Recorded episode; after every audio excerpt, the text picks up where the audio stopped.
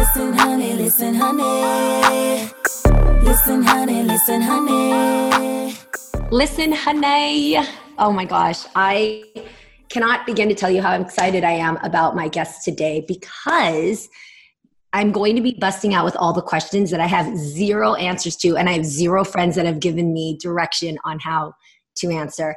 And that is why I'm so pleased to have with us resident psychologist at Oprah Magazine and the founder of Therapy for Black Girls, Dr. Joy Harden Bradford. Dr. Joy is what, what I'm putting you in my phone as. I appreciate it. I'm excited to have you here specifically before because of the kids part. The mm-hmm. kids part, the fact that I, I see your Instagram and mm-hmm. you go straight in on the hard hitting topics that we adults are talking about but you interlace them into kids at all ages, it seems. So, 1st mm-hmm. tell me about Therapy for Black Girls. What exactly is that business? Yeah, so Therapy for Black Girls is designed to be a community focused on the mental health and wellness of Black women and girls. So, our mission really is to make information and experiences that are relevant and accessible for Black women and girls. So, we try not to use a lot of jargon and all the million dollar words, but to really look at all of the small ways that we can prioritize our mental health. And what made you realize that this business needed to be founded? Well, a lot of my focus in grad school and throughout my training has been looking at the different ways that mental health impacts the Black community as opposed to other communities. And, you know, there's a lot of stigma still related to mental health and therapy in the Black community. So I wanted to make sure that I created a space where people felt like it was accessible, where people felt comfortable talking about some very difficult topics sometimes. Yeah. Now, before I go into my questions, I want to ask for you, Dr. Joy, like, where did you grow up and what was mental wellness like for you growing up, or what did therapists sound like for you? Like, what kind of conversation about that did you have in your household? Yeah, I don't remember having any conversations, right? honestly, about mental health, right? So I grew up in Louisiana, a very small town, um, you know, but I don't remember ever having any conversations about mental health and wellness. It wasn't until high school. Um, so we, we were able to take like a satellite psychology class, and I fell in love with the field and knew that it was something that I wanted to pursue. What's a satellite psychology class? so we. I'm like, are you talking to astronauts? You're like, what's happening? it must have been like a pre-recorded something so they would like roll a little tv into the classroom and we yeah. would watch the instructor and then like take you know tests and stuff on our book and i guess they would mail it in or something. Um, yeah. but the person wasn't there teaching us. Interesting. My memory of the word psychology started out as the word counselor. So i remember when i was younger i went to cherrywood elementary in san jose and i was the only asian kid in a predominantly black and latino school. And I I had different ways of handling confrontations and was always fighting, right? So I remember I overheard a conversation with my mom and dad that I was problematic and that I had anger issues. Um, and I didn't manage the criticisms and the you know the the bullying that the kids gave me she didn't call it bullying though even though it was you know things like you know making fun of my language because i spoke vietnamese first until like about first second grade and then also um, just you know the, the, the, weird things that kids would do like pulling their eyes you know like slits and, and and making fun of my language. Okay so i remember coming up to this this brown door and it said counselor on it. And there was a row of bad kids. I knew who you know who the bad kids are in school. And so i was sitting in the row and i remember going in and it was this white woman who had a clipboard and she was asking me questions that were like you know why do you think you behaved this way? Why did you yell at that person? What's going on at home? And every question I was thinking, am I going to get my parents arrested? Mm. Am I is something wrong with my head? And wow. and I wasn't I didn't feel at all safe and I was worried that I was going to be sent off somewhere. So I was answering questions very carefully to make sure that I wasn't going to be sent off somewhere. So that's my first recollection of it, right? Wow. And then now fast forward to 40 years old when I had when I started to look into, you know, being able to get therapy, here I am going through a series of, of questions for my therapist to find out, you know, their their their the way that they got their licenses and what their primary focuses were. And then when I found the right one that fit me, I heard questions that were more like, tell me about your upbringing and tell me about what happens when you get frustrated. Mm-hmm. How do you feel? How does it make you feel when you don't feel heard or validated? Mm-hmm. And you know the word validated. And I realized, wow, you should have a relationship with your counselor or your therapist so that you feel safe to open up. And that's right. only money to afford one. Mm-hmm. And when I was, um, when it started to feel okay to have a counselor, like the word wellness and the word mm-hmm. um, health and, and, and, and things like that were associated with it instead of crazy. So right. for you, like how, from what you grew up understanding to now, how much different or evolved do you think the Black community sees therapy or counseling? You know, Jeannie, you raised some really good points, right? Because I think for a long time, mental health and psychology have been used in very punitive ways in the Black community. So children have been taken from families because of something that a therapist has said. Um, so, you know, I think a lot of people still hold on to those ideas about what what might be done if somebody shares what I share with the therapist. So I think that that is a part of what makes it very difficult. Um, but I also think that lots of Black people grow up with this idea of what goes on in this house stays in this house, right? So the idea of talking to a stranger about some very personal information just feels very uncomfortable. And because Why? lots of us, hmm? Why? Before you explain what happened, what's the result of that? Why do you think that is?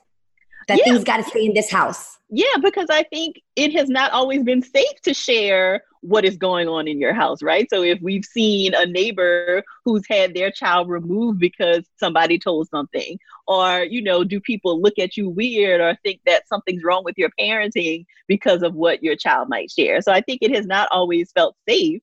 Um, and there's lots of evidence to talk about that it was not safe for people to share the things that they were struggling with. So I think we're working against that, but also the fact that you know, my generation and maybe the generation before are really the only ones who are now becoming comfortable with mental health, like you said. Um, you know, so there's no history, there's nobody for us to ask, like, what happens when you see a therapist and like what kinds of things can you talk about, right? Um, so I think because it is becoming much more okay for people to share. You see people on social media all the time talking about this is what my therapist said today, and I want to share it with you. So I think we are becoming much more comfortable as a community talking about it, but I do think that there's still a lot of work left to go.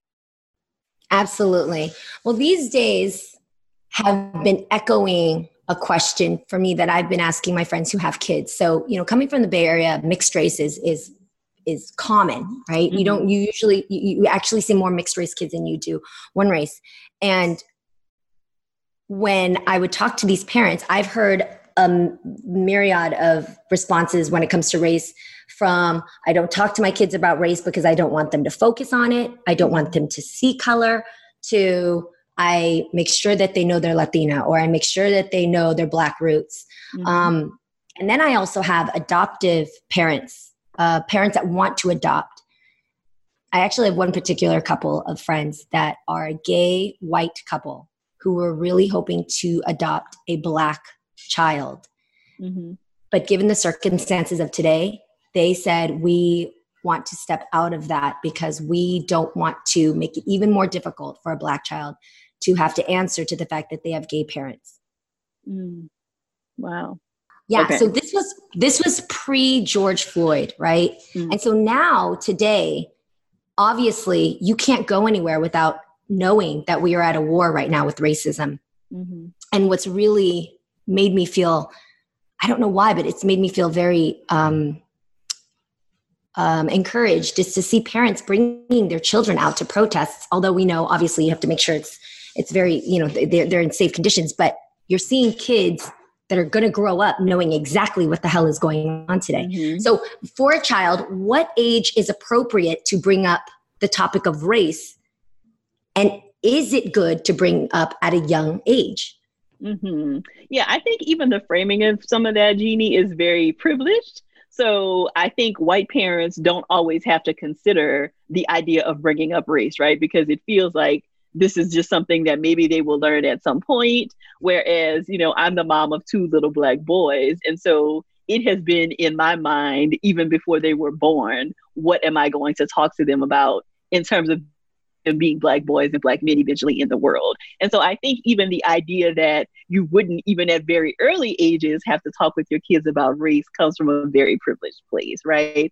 Um, and so, mm-hmm. you know, like you mentioned, like your friends, um, it's very important for me for my kids to understand who they are as black boys in the world. They have black boy toys and books that have black uh, characters and those kinds of things like it's really important for me for them to see themselves in lots of different ways um, and my little ones are four and six so we are just now with my six year old kind of getting in to conversations about how they may be seen differently in the world. But I think around the age of five or six is when you want to begin talking with children about what race means in the world. And I think that that is a conversation that white parents can't shy away from. So, this idea of seeing people as colorblind, like I don't see color, well, if you don't see color, then you don't see a part that is very central to who I am. And so, while I understand the intent of wanting to try to help and raise your child as somebody who's colorblind, it really is invalidating and causing probably a lot more problems than it is actually helping.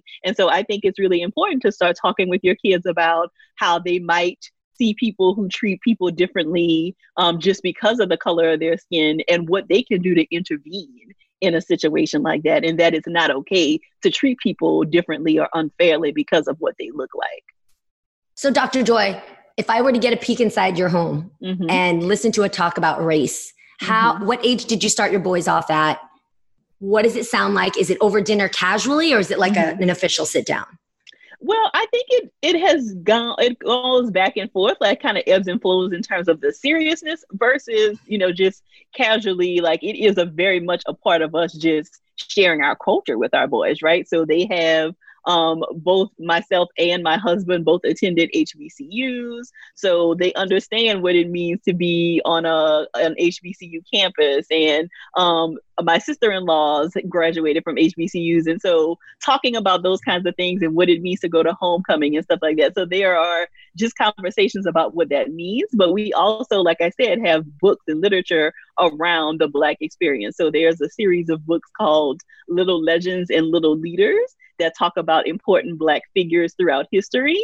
And so reading those as time stories has been really important for them to understand what kinds of things Black people have created in the world and those kinds of things. So up until this point, um, it really has just been more about them understanding the history and you know being proud of being black in the world. Now because of everything that has been happening and my six year old is very inquisitive and wants to understand um, so we have started having conversations about the fact that people may not treat you the same in the world because of what you look like. And of course and and this is a part that i find really resentful of as a parent because it feels like so many again white parents don't have to have that conversation with their child and so i have avoided that conversation for a very long time because I feel like now I have kind of taken away some innocence from my child that he cannot just grow up and be childlike and worry about Beyblades and Ninja Turtles like other kids can, because there is this part that I need him to understand in an effort to keep him safe. And so I thought that um, if last weekend, I'm not sure if you're aware, but Sesame Street had this whole kids town hall about racism. And I thought with that Elmo. with Elmo, yes. And especially the conversation with Elmo and his dad about protesting, I thought was really, really helpful. And my six year old was able to get that, that, you know, people don't like what's happening. And that's why it's important to, you know, make it known when we're not happy with something so that things can change. So I think that there have been lots of great resources that we've been able to use as as a part of our parenting that have made things a little easier. Um, but of course, it's not perfect, right? Because again, we went back and forth about what to say and is he too young and too old? Now, my four year old really doesn't, you know, understand very much of what's going on. Um, but when, I would imagine that once he gets five or six, we'll have some of those same conversations with him as well. Absolutely. So you said your youngest is six. So I'm assuming you started even before six, making no, my sure. Youngest is, my youngest is four. Oh, your youngest is four, and then you have one that's six. Right. And so out the jump, they need to know and be proud of who yes. they are and what their culture is. Right. Right. That has been very important for us. Yeah. Yeah. No, no, that's totally true. And mm-hmm. um God, the, the Sesame Street thing, you're right. That's the only, am I wrong in thinking that's the only uh, publicly available publication or production that I've seen that talks very openly about the protests. Yeah, that's the only one that I've seen. I haven't seen anything else targeted to kids, and it definitely was done very well. Now, there are lots of books for kids just about like skin color. Um, like one of my colleagues, Dr. Bedford Palmer, has a book called Daddy, Why Am I Brown? that addresses some of these same issues. So I think that there are lots of like children's books that get into these issues. Um, but the Sesame Street Town Hall is the only like video like thing that I've seen to address like protesting specifically. Right. Dr. Joy, you said something that stood out to me. You said the privilege of white parents is that they don't have to talk to their kids about their skin color. Mm-hmm. Mm-hmm. Even though they don't have to. Am I wrong for thinking they should? Oh, they absolutely should. I mean, because we know that there are tons of research where we know that things like bullying, like you said, start very, very early. So if you're not having those conversations with your kids at around the ages of five and six, then it's very likely that they could become perpetrators of bullying against somebody who looks different from them. So it is important for you to have conversations with them about how not to bully based on lots of different things, but also how you intervene if you see somebody else bullying someone. All right, Dr. Joy, we're going to take a break, but when we come back, I would love to talk to you about how to talk to non Black kids about what's going on that's the number one conversation I'm having with my non Black friends and parents on how to talk to their kids. And I would love to hear straight from you what are some of the words that we should be using in our homes when we mm-hmm. come back. Hey, it's Kaley Cuoco for Priceline. Ready to go to your happy place for a happy price? Well, why didn't you say so? Just download the Priceline app right now and save up to 60% on hotels. So, whether it's Cousin Kevin's Kazoo concert in Kansas City, go Kevin, or Becky's Bachelorette Bash in Bermuda, you never have to miss a trip ever again. So, download the Priceline app today. Your savings are waiting. Go to your happy place for a happy price. Go to your happy price, Priceline. I'm here with Dr. Joy, who is not only an amazing psychologist, but the founder of Therapy for Black Girls and the resident psychologist for Oprah Magazine.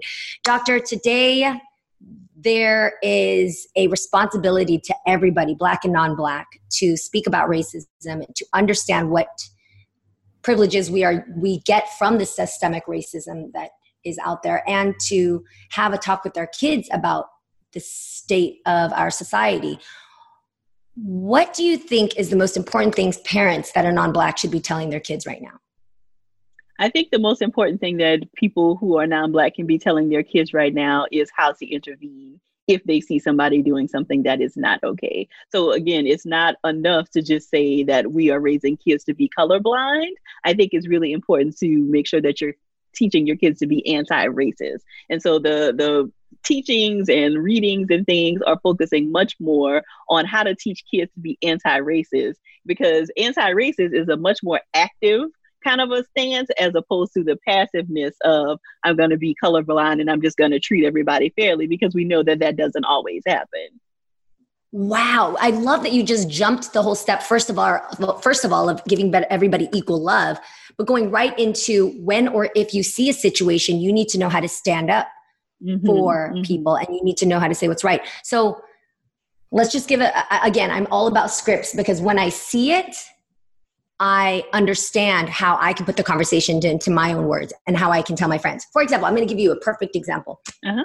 You remember the show Roseanne, right? Yeah. And remember it came back mm-hmm. and all mm-hmm. the same cast members came back and everything, right? Right. And then Roseanne went and tweeted some pretty horrific things, mm-hmm. right? That showed her true her true thoughts and and and it immediately ended the show and everybody lost their jobs. Right. So I grew up watching Roseanne and even though I didn't relate to it, it looked and sounded all the scripts sounded like the conversations we were having what kind of grades darlene got who's dating who what happened at so and so's job but when that happened when that happened to roseanne in real life what i really wish the show did was took that exact real life situation and brought it into the show where they have a candid discussion about what mom tweeted, what mom said at work, mm-hmm. how she lost her job, and what happens now. Because yeah. we all know that we're susceptible to something that could have been inappropriately said. And you can mm-hmm. absolutely lose your job, if not worse. Yeah. So, what does that conversation sound like at home when grandma, grandpa, auntie, or your brother or sister or you say some crazy ish, mm-hmm. lose your job or, or, or get confronted with it, come home, and now face your family as you have this open discussion about how you all feel about this and why it's wrong. So let's say, let's say your child is in elementary school Mhm. and you now are letting them know that anything can happen when it comes to the world of bullying if they are to see a situation what exactly should they do hmm Yeah, so I think it is always important to empower, especially a kid in elementary school, to know how to look for the adults.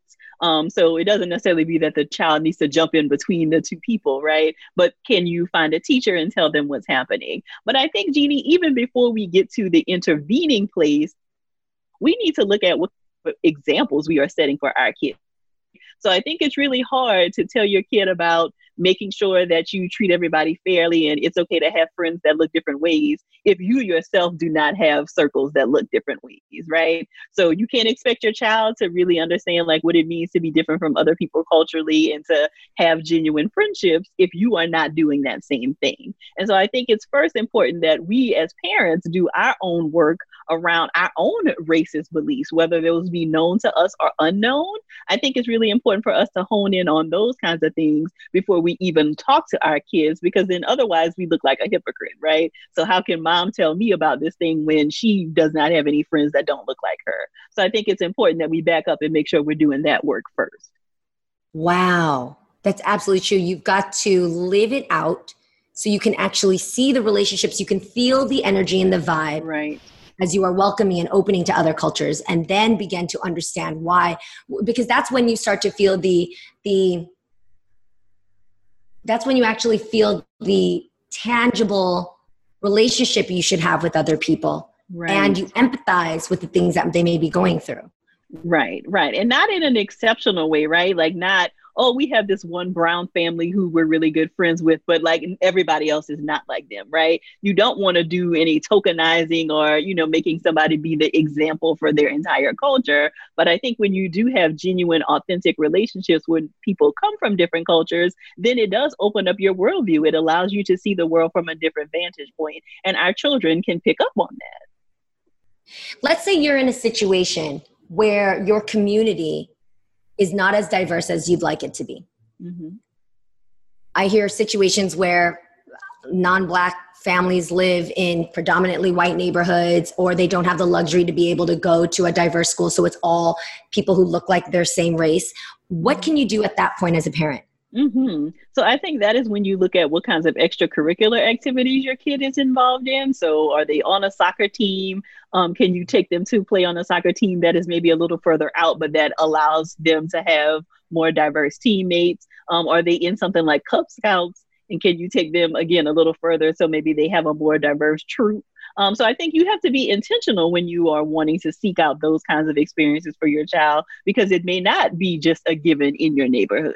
But I also think that you want to think about like where you live, right? Like it's likely that you made a decision purposely about where you live. Now that doesn't mean everybody pick up and move and you know go somewhere else, but I do think again we have to examine our own intentions and our own actions as adults and think about how those things then impact how we're able to parent in the the world that we give our children.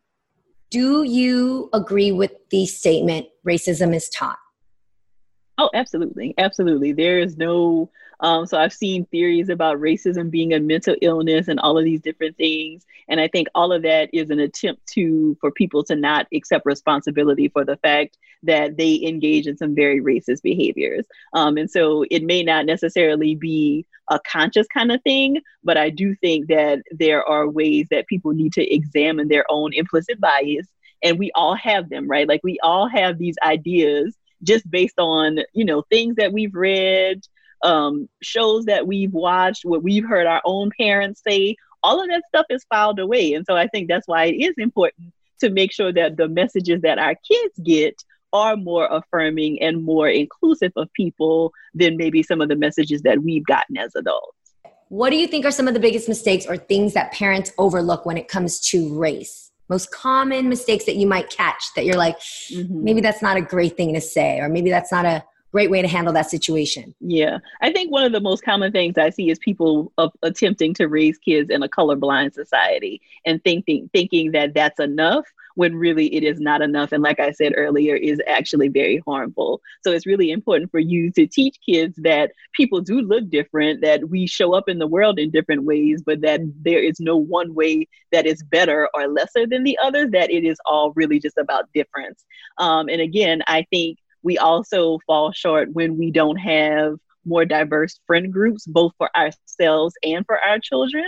Um, you know, so it's one thing for your kid to maybe go to a diverse school, but if uh, at their birthday parties or the things that they do outside of the, the classroom day don't also include a diverse group of kids, then really what message are you sending to your children? So I think that those are the two areas that I would encourage people to really focus on there was one post that you put up, Dr. Joy, that I found really thought provoking. And it was when you said, now is not the time to be testing your relationships. Mm. You said, if someone is not responding the way you would have imagined they'd respond in a global pandemic, it might be a sign that they could actually benefit from you reaching out to them. Mm-hmm. This was at a time when we were more focused on, I remember, you know, the beginning of COVID. And now I feel that we're in a racist pandemic. Mm-hmm. So, how do you feel about reaching out, or how do you feel about the conversations that are going on or not going on between us and our friends, especially if you're parents, you know, your mm-hmm. parents are touching base with each other. How have you been handling that? What's your advice to other parents when it comes to seeing how people react to the times right now? Mm-hmm. Yeah, so I have been seeing lots of messages, Jeannie, about like checking in on your Black friends. Um, and I think that, again, while that may be well intentioned, we need to think about the impact that that kind of thing has, right? Because you may have like one set of Black friends, but then you need to think about like who all else thinks of this same person or same family as their one black friend as well? And think about the burden that you are maybe putting on somebody in terms of like trying to check in mm.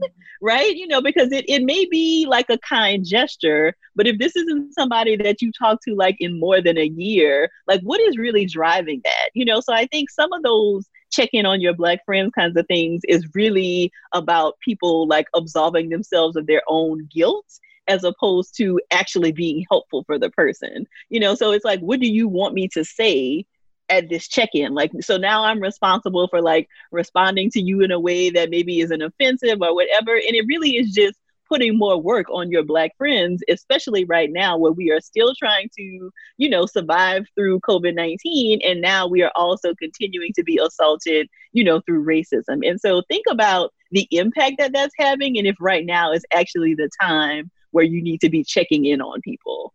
Mm, that's so that's so true. You're right. Yeah. What I love is most of your advice is just taking yourself out of your your little situation of what you think you're supposed to be saying or what your relationship is with your kid and coming out to a bird's eye view to be mm-hmm. mindful about your lifestyle, your relationships and other people and how they're dealing with things, not just what you need to do or what you need to go say. Yeah, and I think that that is a great starting point for lots of different things in our life, right? Is to just be less self absorbed, you know, to not think so much about what I need in this moment, but what do other people need and what is actually going to be the impact of whatever I'm thinking about doing as opposed to what I feel like I need in this moment. Right, right.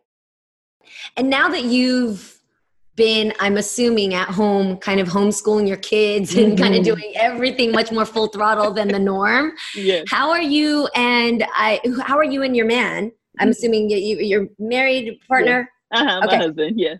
So, how are you at home as parents, making sure you get QT time? Because I know that things got to be right between you two to make sure that the home feels the peace and the joy, right? right. So, yes.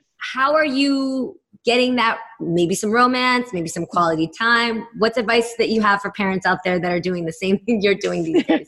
yeah, that is really so important, you know, because everything is just blurring together. You know, the workspace looks like the school space, looks like everything else. Right. um, so it is important to still make sure that you're carving out that time. So we typically, of course, will like just stay up a bunch later after the kids. So we will watch Netflix together and stuff like that. Um, also, you know, sometimes like Saturday nights are typically our nights to kind of spend together. Um, and so, you know, you put the kids to bed a little earlier, then you can have some, you know, time with your partner. Um, but also doing things as a family. I have found, you know, while there have been you know just awful tragedies related to this i think that this has also afforded people especially us sometimes to slow down and to be able to connect as a family in ways that we weren't because we were okay it's time to go to school it's time to go to soccer it's time to you know so everything was moving so fast and this has really allowed us to have you know opportunity to like have a picnic in the driveway or ride our bikes around the neighborhood you know and we weren't doing that before you know so i think it has also allowed us to be more creative about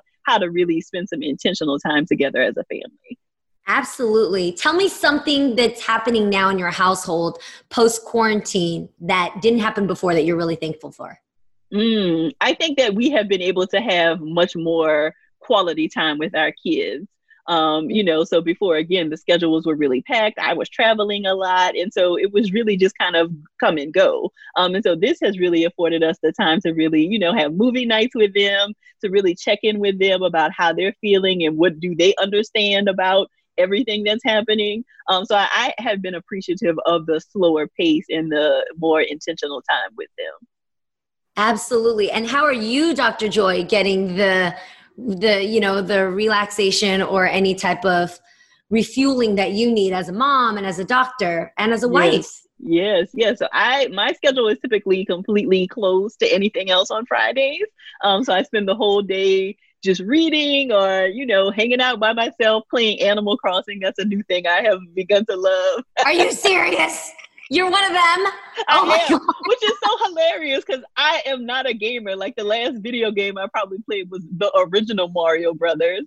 Um, so the, the, little characters are so cute. I couldn't help it. Um, so I typically spend my Fridays really just alone for most of the day, um, just re unwinding from everything else through the week. Um, I have a regular appointment with my own therapist on Tuesday, so that has been a huge part of my continued self care, so that I can continue showing up for my community. Wait, I've never asked this, but yeah, I've never asked that if psychologists have their own therapists. Yes, absolutely, absolutely. Yes, yes. At least so, I do. So for you, psychology or therapy is a way of life. Mm-hmm. If you are once you're oh, you've tapped into it, it's almost like exercising. It's not something you just do and all of a sudden you end. Right. It's something to keep you balanced and to keep you evolving. Mm-hmm. Mm-hmm. Yeah, it What's has your- been incredibly helpful for me, especially, you know, like entrepreneurship was not something that I necessarily set out to do. It kind of happened. Um, and so there have been lots of challenges, like just continue, just related to like growing my business and those kinds of things that therapy has been incredibly helpful for for me. A lot of people will say, and they're not wrong, that therapy is really expensive. Mm-hmm. That it's not something that it, it is a massive privilege. Yeah. What can you offer or suggest to those people who are open to therapy but just can't find the means to afford it? Mm-hmm. Yeah, so there is a great platform called the Open Path Collective um, that has therapists that provide um, services for between thirty and fifty dollars per session.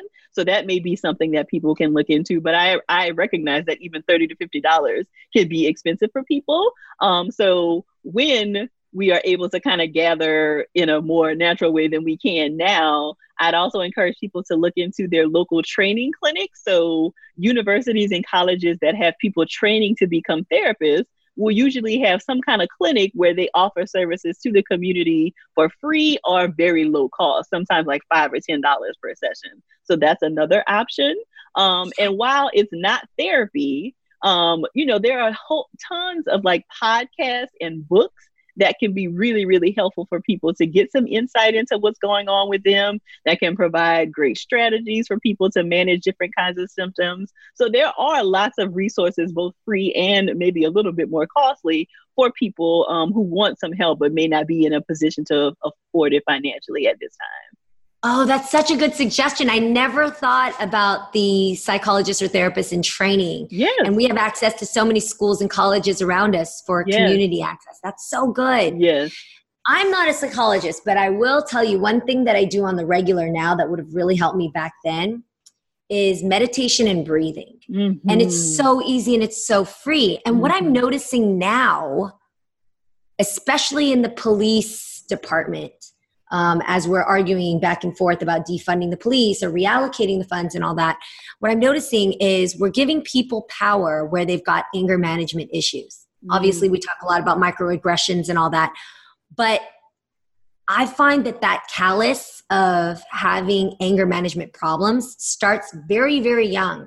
I mean, we see kids who aren't mature enough to know how to handle themselves, throwing tantrums and throwing themselves on the ground. And, you know, um, do you think it's, it maybe needs to be a necessary idea to start impl- implementing meditation and breathing exercises so to parents so that they may, maybe they can teach their kids?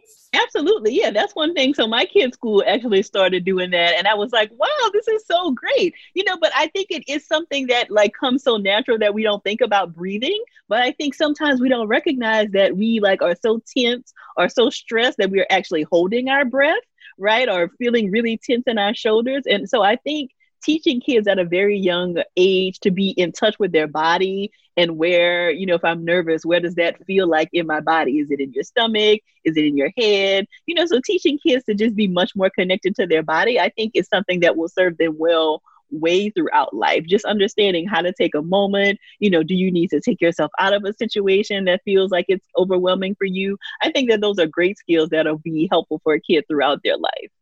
Oh, so good. Doctor, this is mm-hmm. awesome.